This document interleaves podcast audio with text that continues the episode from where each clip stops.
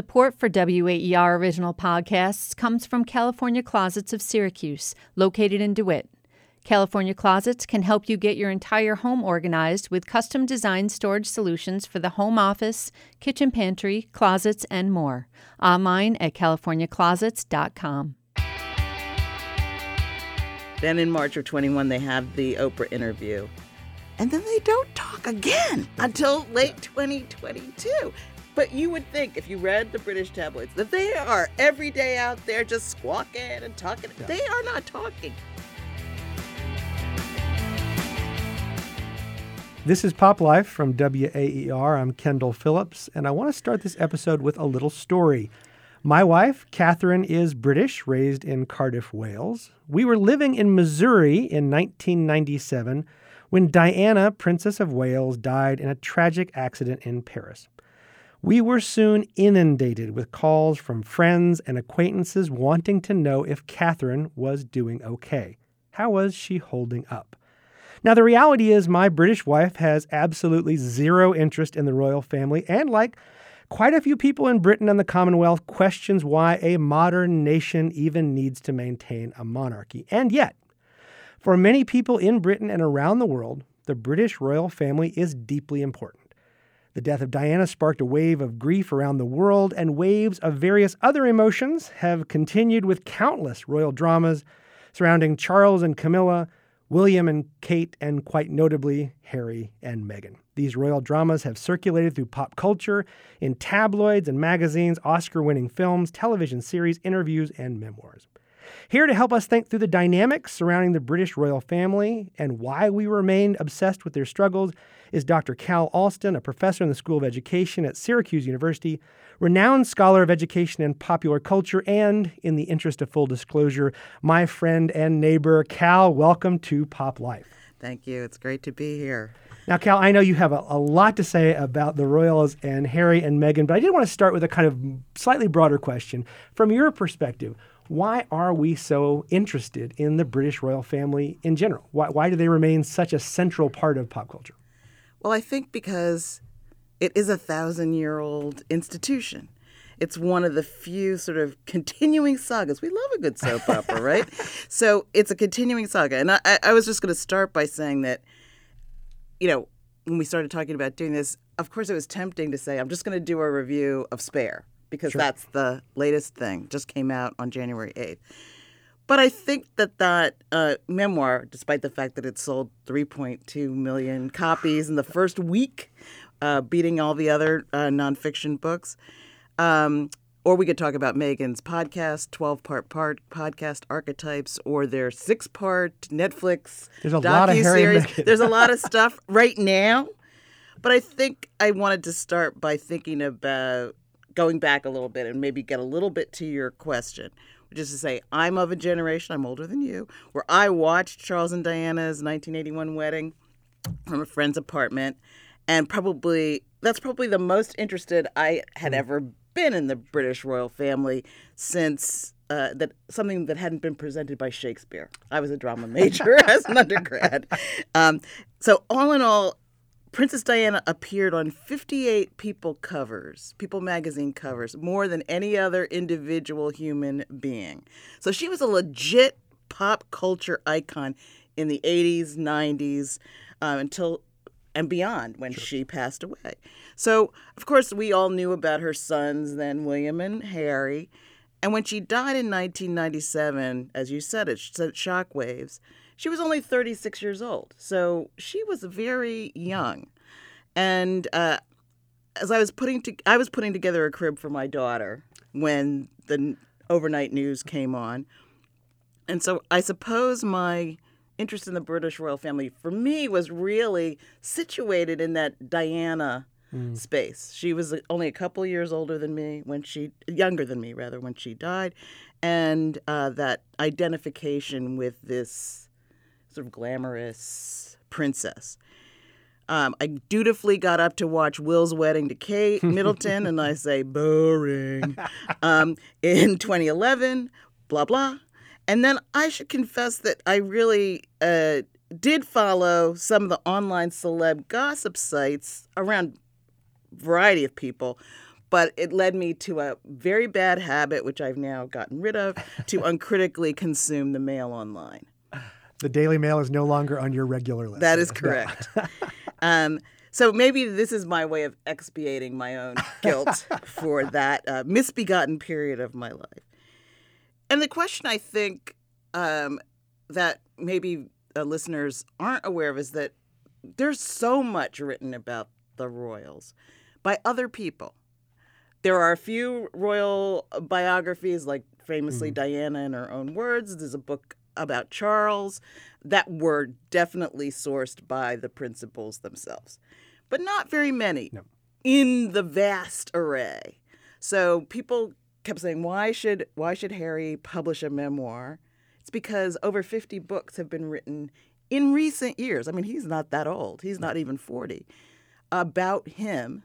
Some of them about him and his brother, some about Charles and the boys, those kinds of things. But where he's a central subject and he has not been interviewed for any of them except for one by one Angela Le- uh, Levin, who uh, famously got a 20 minute interview with him and then wrote a whole book. That's pretty good. That's a good interview. I wish we, I, I do 35 minute interviews here. I, I don't think I could write a book on any of this.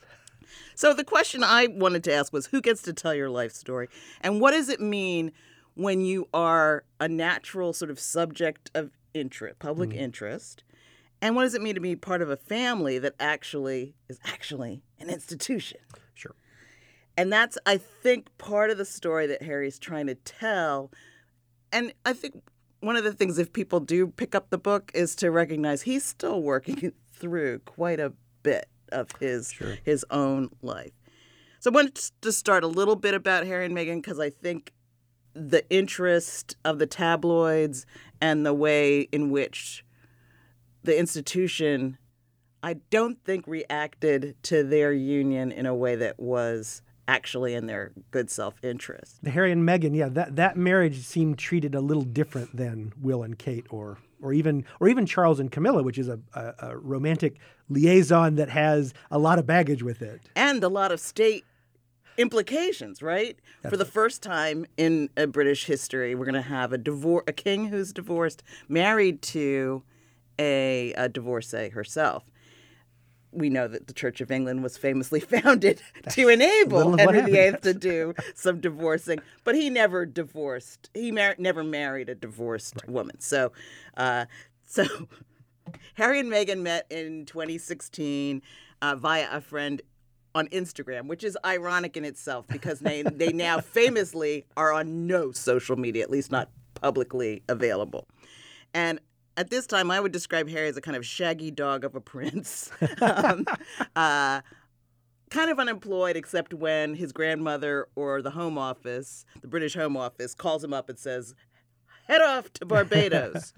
um, Meghan, however, is in the sixth year of her seven-year stint on Suits, a successful legal drama that sh- shot in Toronto, like many shows that lightly suggest that they're actually in New York City, and um, she also operated a very successful lifestyle blog called The Tig. She had when she shut it down when uh, she got deeply involved with Harry. Uh, she had over three million followers on that, uh, plus various followers on the other platforms like Twitter. Um, she had given a speech in 2015 at the UN Women's Conference, done philanthropy all around the world, and launched a. This is the light side. She launched a capsule clothing collection for a department store in Canada. So she'd. And she'd made many, many, many, many media appearances. Of course, Because she yeah. was a TV She was a star. lead, She was right. So she uh, had been on Larry King. She'd been on Craig Ferguson. She'd done.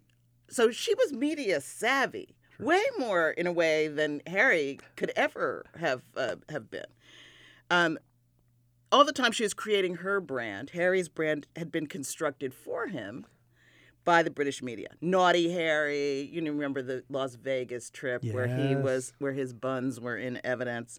The third wheel to Kate and Will, et cetera, et cetera. Um, and he also had a very contentious relationship with the media.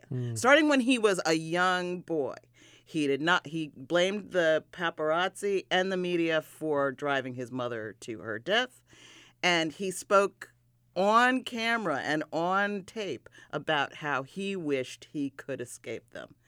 Um, so he was. A, they were entering into the media conflagration that was about to take place Yeah, from very different. In some ways. Harry, more so than almost any other, you know, young famous person, he really did grow up in this remarkable media spotlight. Because I think for a lot of us, the first time we remember seeing him and his brother was at Diana's funeral, and then suddenly, uh, much like with you know.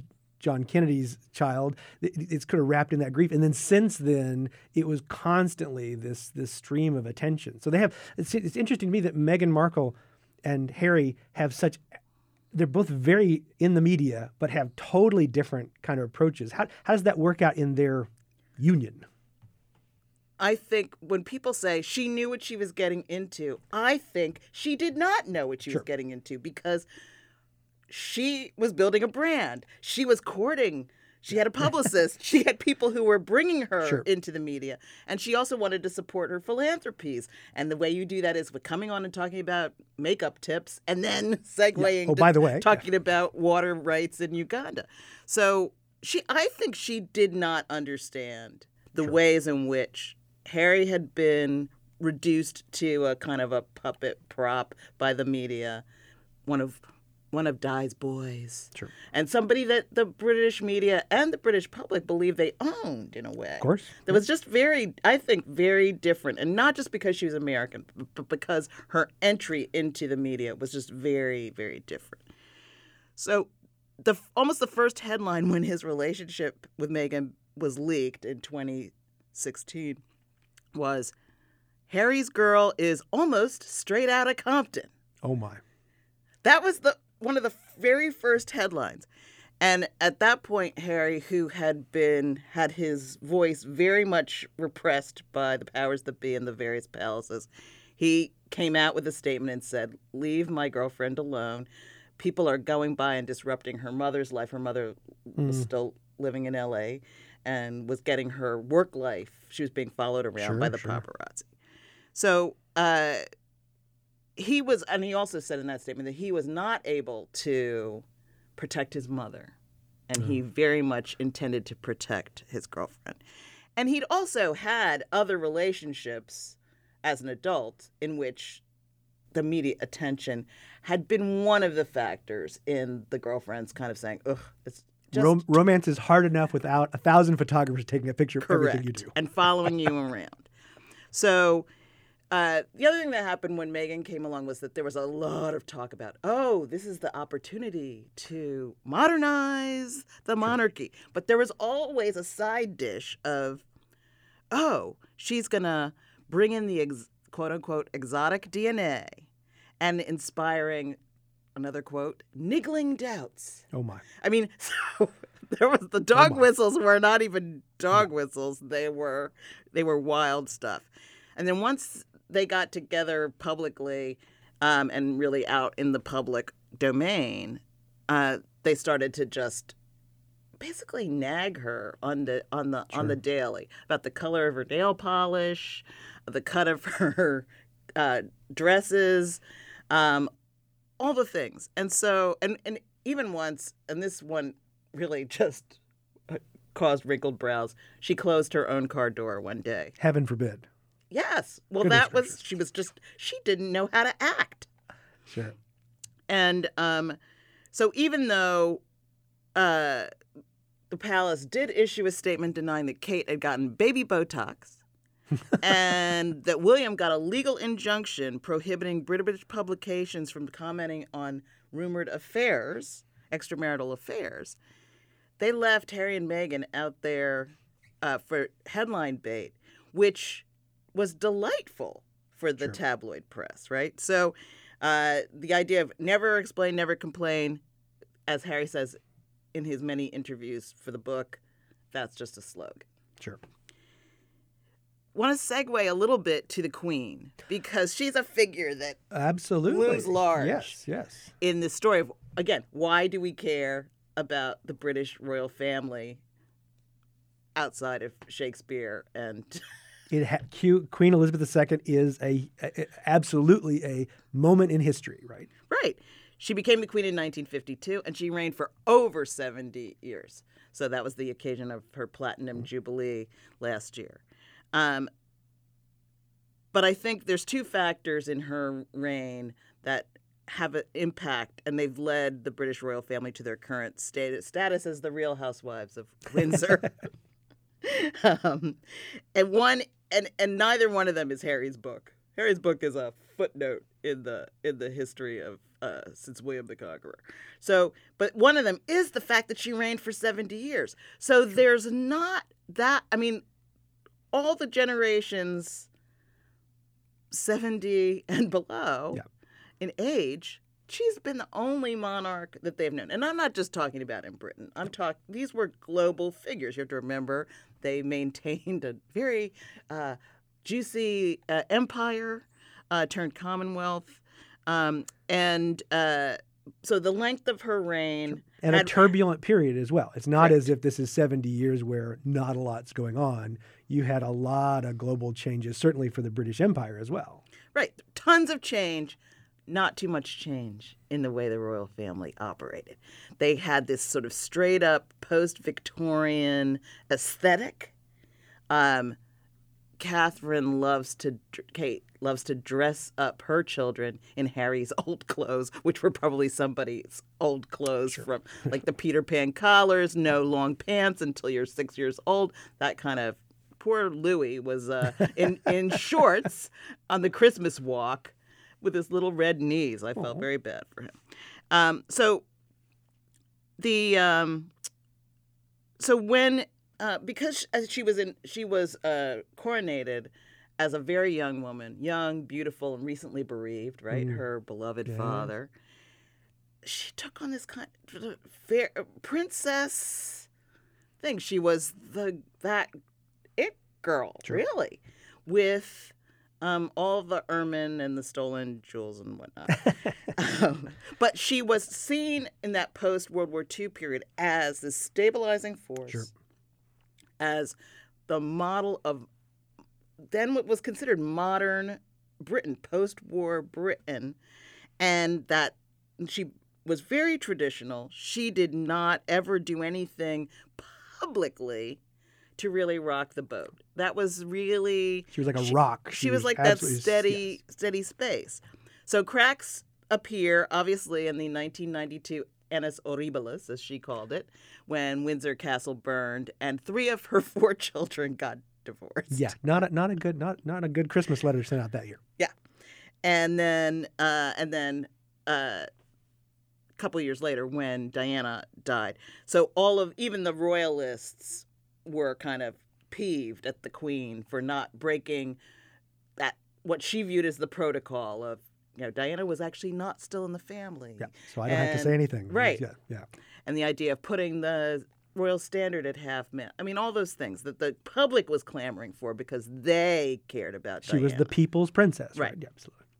So, and then even before the queen died, we started to see the beginning of um, what I call the colonial ghosts were scampering around Buckingham Palace Sure. um, and making increasingly rattling noises, right? Um, in the Harry and Meghan uh, docuseries, in episode three, we get two biracial Brits who are famous writers, Afua Hirsch, who's a journalist, and uh, David Olusoga, who's a historian. And they appear in the docu-series to set the conditions, um, because the Harry and Meghan really don't talk about they don't talk about colonialism in the docu-series, although they both had talked about it previously. But this in this set, we get a real sort of deeper dive into the meaning of blackness in Britain, which I think most Americans Have have, no sense, no clue about. Right?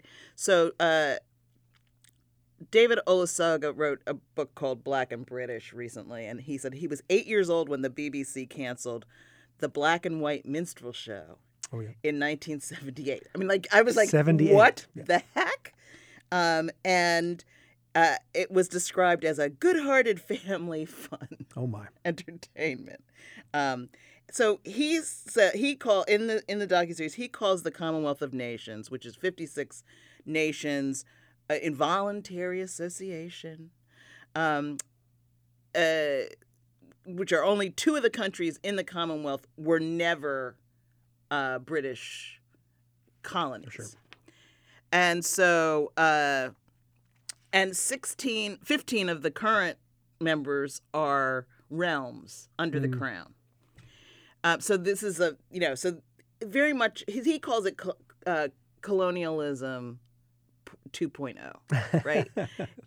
sure. The new updated version. They've got a little bit of elections. They've got a little bit of a Sure. parliament. They've got a little bit of this, but it still is like this framing by the queen, which, by the way, got solidified when the last meeting of the of the Commonwealth that was in Britain, uh, the Queen respectfully asked that they elect select um, Charles to be the head after she stepped down, which they reluctantly did. There was debate because they really didn't want it to continue to be this kind of British royal family institution.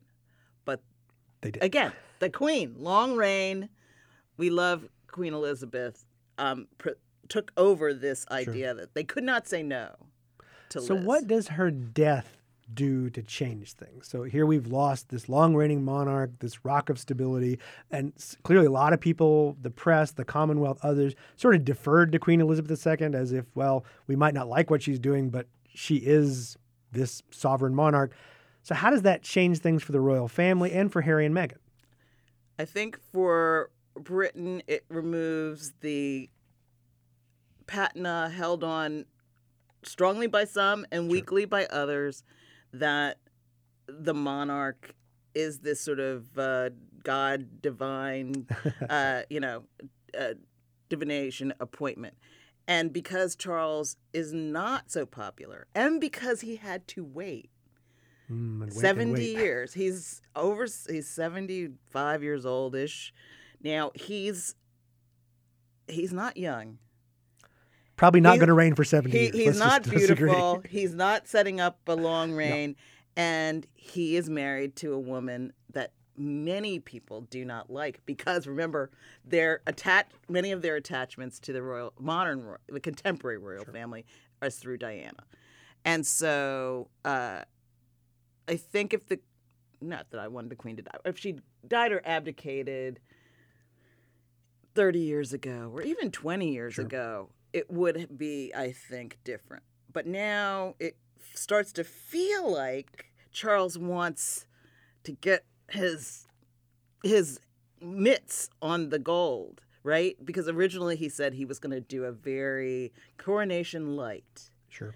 um, especially because Britain was heading into a uh, recession and a Lots of inflation, prices, cost of living sky- yeah.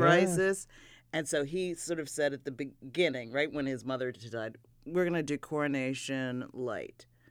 Just recently, he said, nope, coronation, gold and diamonds. you know, because how many times do you get a coronation? Once, right? This is your one shot. So So there was, I think, you know, famously, Charles didn't like Diana's outshining him in hmm. the public sphere. sure. And I think that carries over into how he treats his sons. And so that brings us to the idea that these they, these houses, so Buckingham Palace, Clarence House, which was Charles's residence, and Kensington Palace, where Will and Harry were, they start briefing against each other to hmm. get the up position. And the the only person who can authorize this is the top person. So. Elizabeth, Charles, and Will.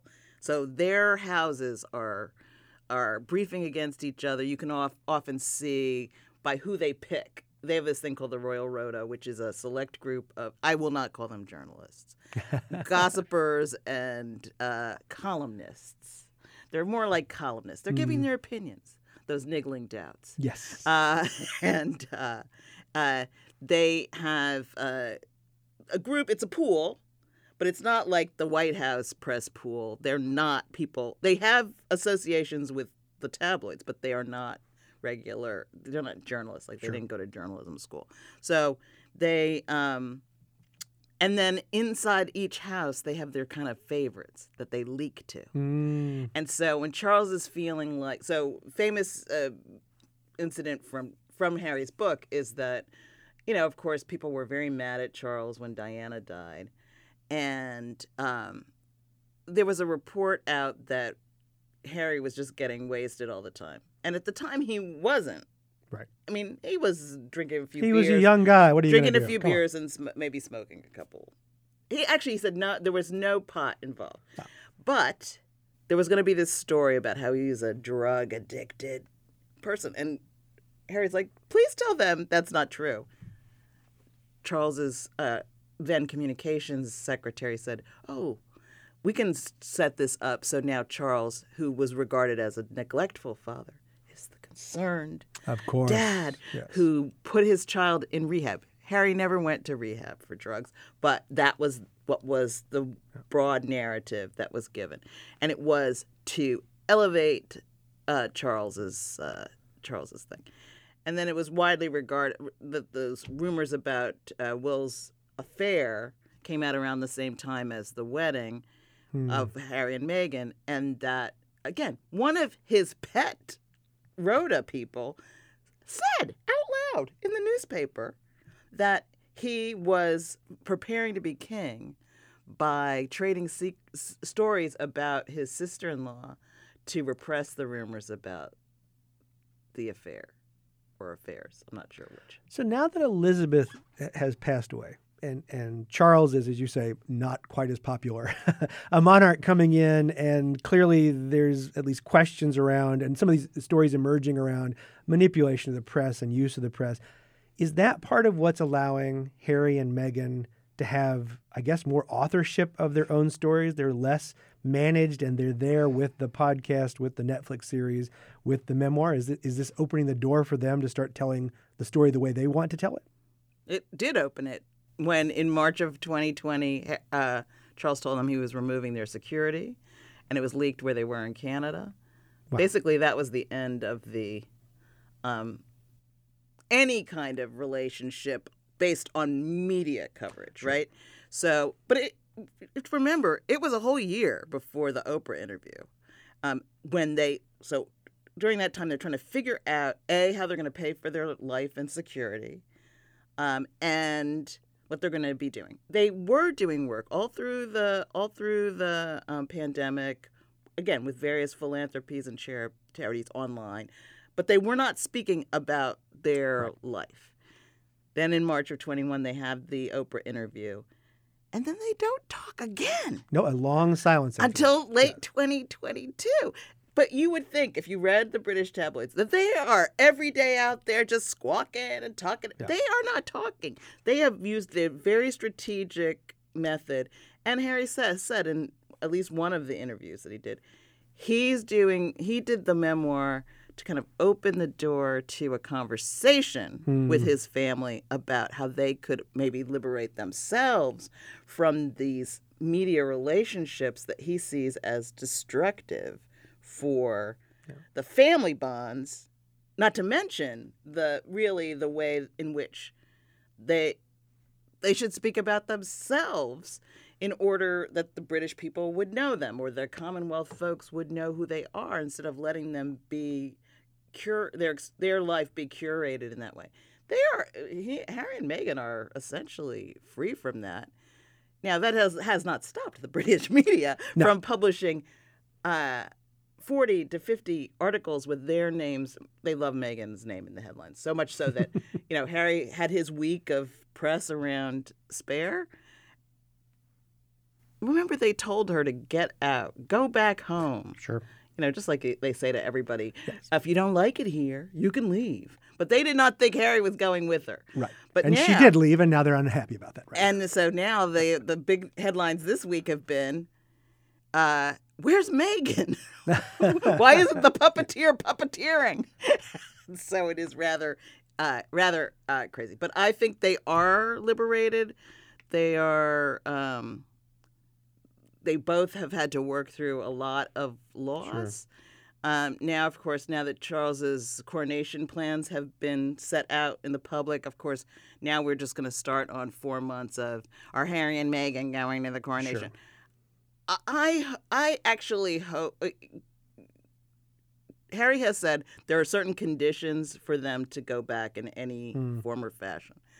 Um, I do not think that Charles is going to be willing to meet those terms. So I think, I would hope that they would just say they're not going sooner rather than later because it's just exhausting. Sure. Yeah. There's, there's endless speculation. So if Harry wrote this memoir, Spare, in part to open the door maybe to a deeper conversation amongst the family and and possibly to shift the narrative around the royal family, do you think it's going to work? Do you think two part question is the royal family going to reach or Charles and, and William and Harry going to meet in some different way and, and form a new relationship? And will Harry and Meghan now kind of having more authorship, will they change the way we perceive the royal family?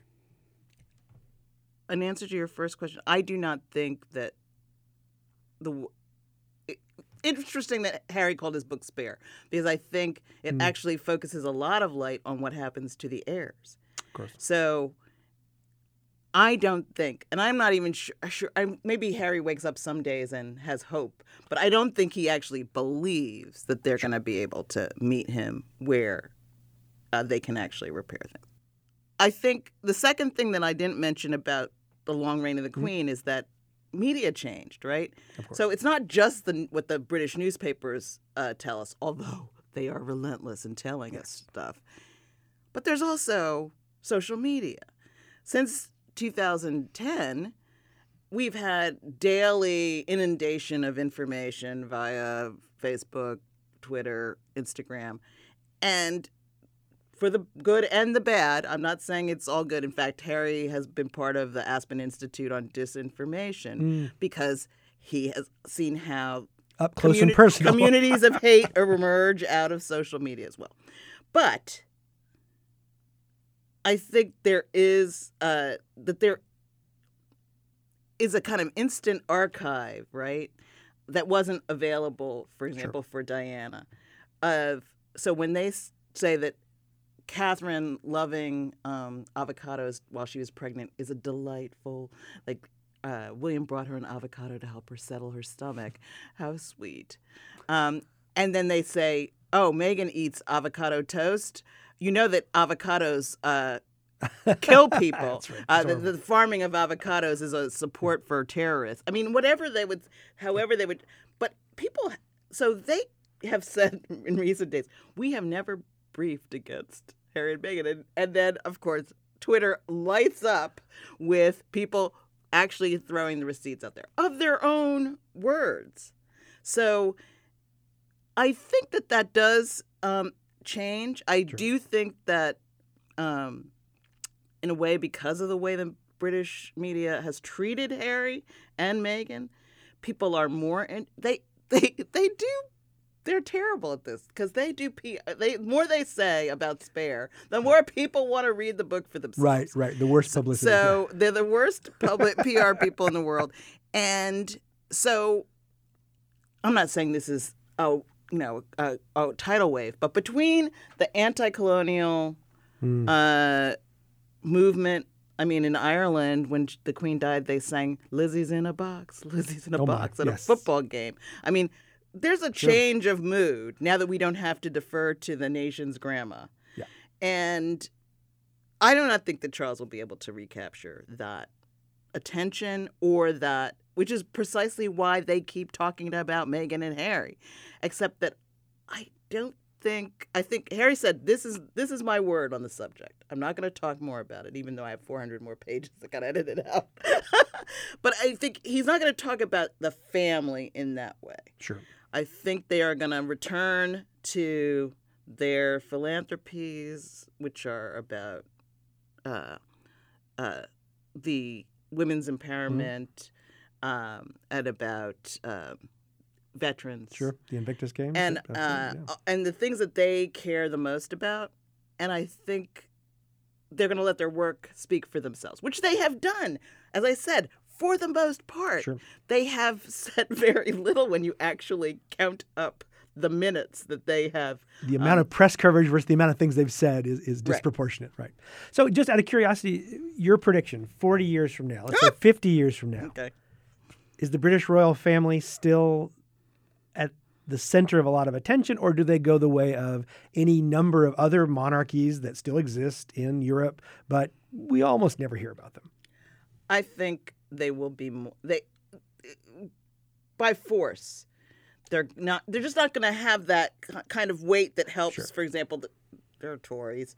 Um, that helps the Tory party Sure. um, have legitimacy or those kinds of things. I think the demographics Mm. are against them.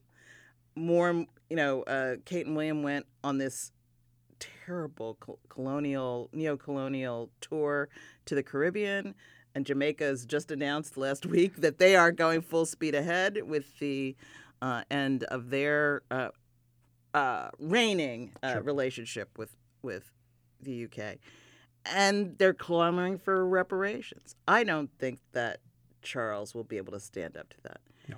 and I, so I think you know what is I mean, even if he lives as long as his parents, that's max 25 years. And I find that difficult to believe. And believe. King William will not be able to regain the authority and respect that uh, at least Queen Elizabeth II. No, and I think they're, you know, they're all, they're related to all these royal um, houses Sure. in Europe. And they're all doing it, those houses are all doing it very different. Sweden, Denmark, uh, Netherlands. They're all just doing a very different model in which, yes, they're still monarchs, but they don't even pretend that they have um, power.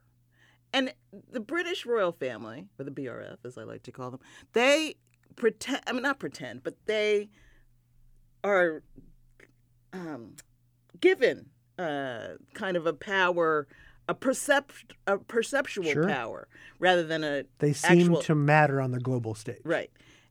Even though all the stuff that Liz was doing behind the scenes, like preventing her households from upholding the equity, um, racial equity standards that every other business in Britain had to hold up, in her house, they could be as, as racist and exclusionary as they wanted. I mean, that kind of stuff. And plus, you know, all the money they have squirreled away. And there's going to be increasing demands. Already, India has said Camilla better not wear the Kohinoor at the coronation. And they bring out that scepter with the Star of Africa. Every time now they do something that they consider tradition, there's going to be more and more, more and more global conversation about why do they keep doing that. In, um, I think, I want to say in Denmark, maybe, um, or maybe the Netherlands, when they do their transfer of power, it's like a regulation little church service. Yeah. and they keep it keep keep it cute, keep it moving. They have not learned that lesson. We're bringing out the ermine. Uh, Charles is going to put on. somebody described it his junta, his military junta Oh, my. Yeah. uh, yeah, yeah. uniform, and it's. I, I think it's more than tone deaf. It actually is going against their own interests. But I think they get very bad advice, and then when they get advice that they don't like, they just don't take it. So the more we look at the history of the monarchy, the more likely the British monarchy is to just become history. So, Cal, amazing guest. Now, you should know in jolly old England, people were sentenced to languish in the Tower of London. Here on Pop Life, we have an even worse fate for our guests, which is your sentence to the Fast Five. Cal, I'm going to ask you five either or questions, all not surprisingly related in some way to the royal family. Beginning with question number one. So, Meghan, Duchess of Sussex, was perhaps best known, as you've noted, for her role in the long running TV series Suits. If the struggles between Meghan and the royal family end up in court, which lawyer from Suits should she choose to defend her? Would it be Mike Ross, the college dropout with an eidetic memory, or neurotic financial lawyer Rick Hoffman? Who's going to defend Meghan and Harry in court? Oh, it's got to be. It's got to be uh, Rick Hoffman. Rick Hoffman, perfect choice. Question number two, sticking for a moment with Meghan Markle's uh, earlier career. While most known for her television work, Meghan did appear in small roles in some feature films. Which would you say is more deserving of Oscar consideration? Is it her turn as FedEx courier Jamie in Horrible Bosses or as party girl kissing Russell Brand in Get Him to the Greek? I'm going to go with Horrible Bosses. See, I think get him to the Greek because anyone who kisses Russell Brand deserves Deserves some sort of something, compensation. Sh- shifting focus a little in question number three, I know you've been very critical of the d- British tabloids. So if you could sit down and give a piece of your mind to one figure from the British press, would it be Piers Morgan, host and occasional pundit, or Rupert Murdoch, owner of the British paper The Sun and other tabloids? Who are you going to give? I'm going to go for the Roop because he owns the talk show that now Piers Morgan is on. So you're going right and to the top. and got to get him scourged from the earth. Question number four for you. Of course, sadly, Queen Elizabeth II passed away last year, but she was immortalized numerous times in film and television. Mm-hmm. Which would you pick as the best portrayal of Queen Elizabeth II? Was it Helen Mirren's Academy Award winning performance in The Queen or Olivia Colman's Emmy winning turn in the popular series The Crown? Which was your better QE2? I think I got to go with Helen. I think the Queen was a was a, and they're both done by the same uh, creator, but I think Helen Mirren. two great performances, but we're going to give the edge to uh, Lady Helen Mirren. Finally, question number five for you on an entirely fictional note. Bridgerton, the popular Netflix series, takes a fanciful approach to the history of the British aristocracy. If you could sit down to spill the tea with one character from the show, would it be Queen Charlotte or Penelope Featherington? Oh, if those are my choices, it's definitely Queen Charlotte. Queen Charlotte would kiki in the palace. and probably have better tea. So, uh, Cal, as you know, uh, we always love asking our guests not just about their areas of expertise, but about their pop interests. So, what is in your pop life these days?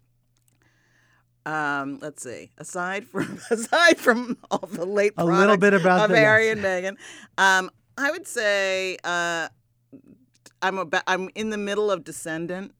Oh, okay. Um, and looking forward to the 1619 project on Hulu. Coming soon. Coming soon. Um, I'm really diving deep into untold or obscured stories of uh, the Black experience in America, and so those are those are some pieces. I did just watch. Um, Poitier, which was a, a, Oh, a- a- yes, Sidney, yeah. Sidney rather, produced uh, by uh, Oprah, and it was just so fun because, of course, he's such a huge part of my childhood pop culture diet with his classics, Guess Who's Coming to Dinner, To Sir with Love.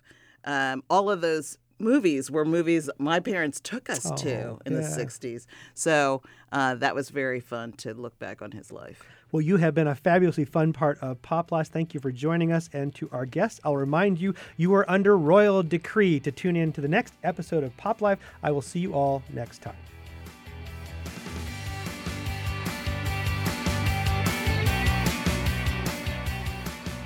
Thanks for listening to Pop Life, a production of WAER, Syracuse Public Media. You can find archived episodes at waer.org, and don't forget to subscribe in Apple Podcasts, Spotify, or wherever you listen for automatic delivery of new episodes.